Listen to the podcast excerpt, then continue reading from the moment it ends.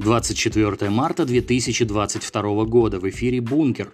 Итак, некий врач-аллерголог-иммунолог заявил, что за все время пандемии число симптомов постковида выросло до 203.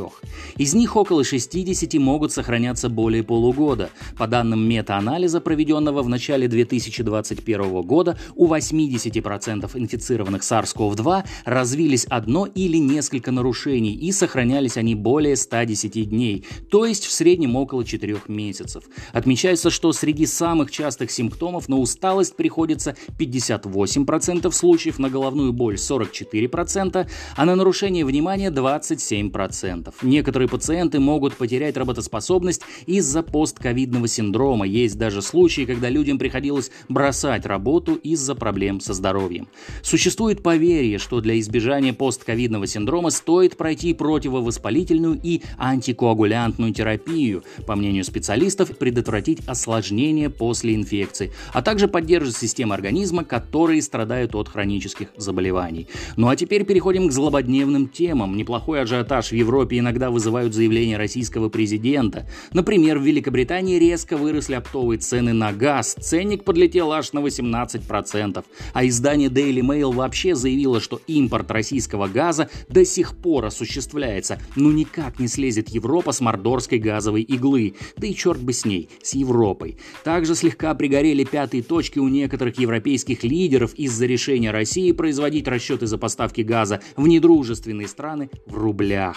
По этой теме уже успели высказаться некоторые политики. Например, немецкий канцлер, который поведал всему миру, что цены в газовых контрактах с Россией указаны в долларах и евро, и ни о каких рублях речи не идет.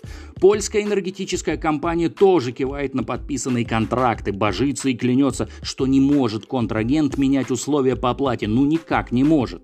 Недоумение на своем и без того потерянном лице изобразил славянский премьер-министр. Он заявил, что никто в Европе не будет платить за газ рублями, и вообще никто и знать не знает, что такое рубли.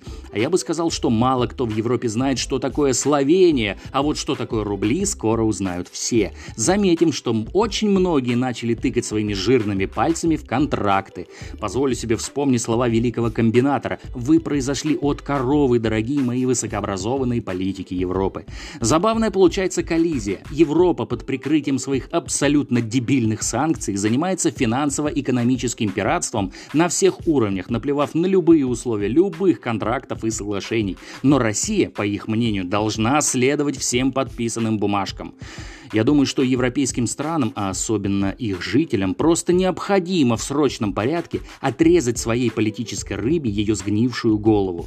Как это они будут делать, нас не интересует. Но если этого не произойдет, то наверняка произойдет что-то очень и очень плохое. На сегодня все. Конец связи.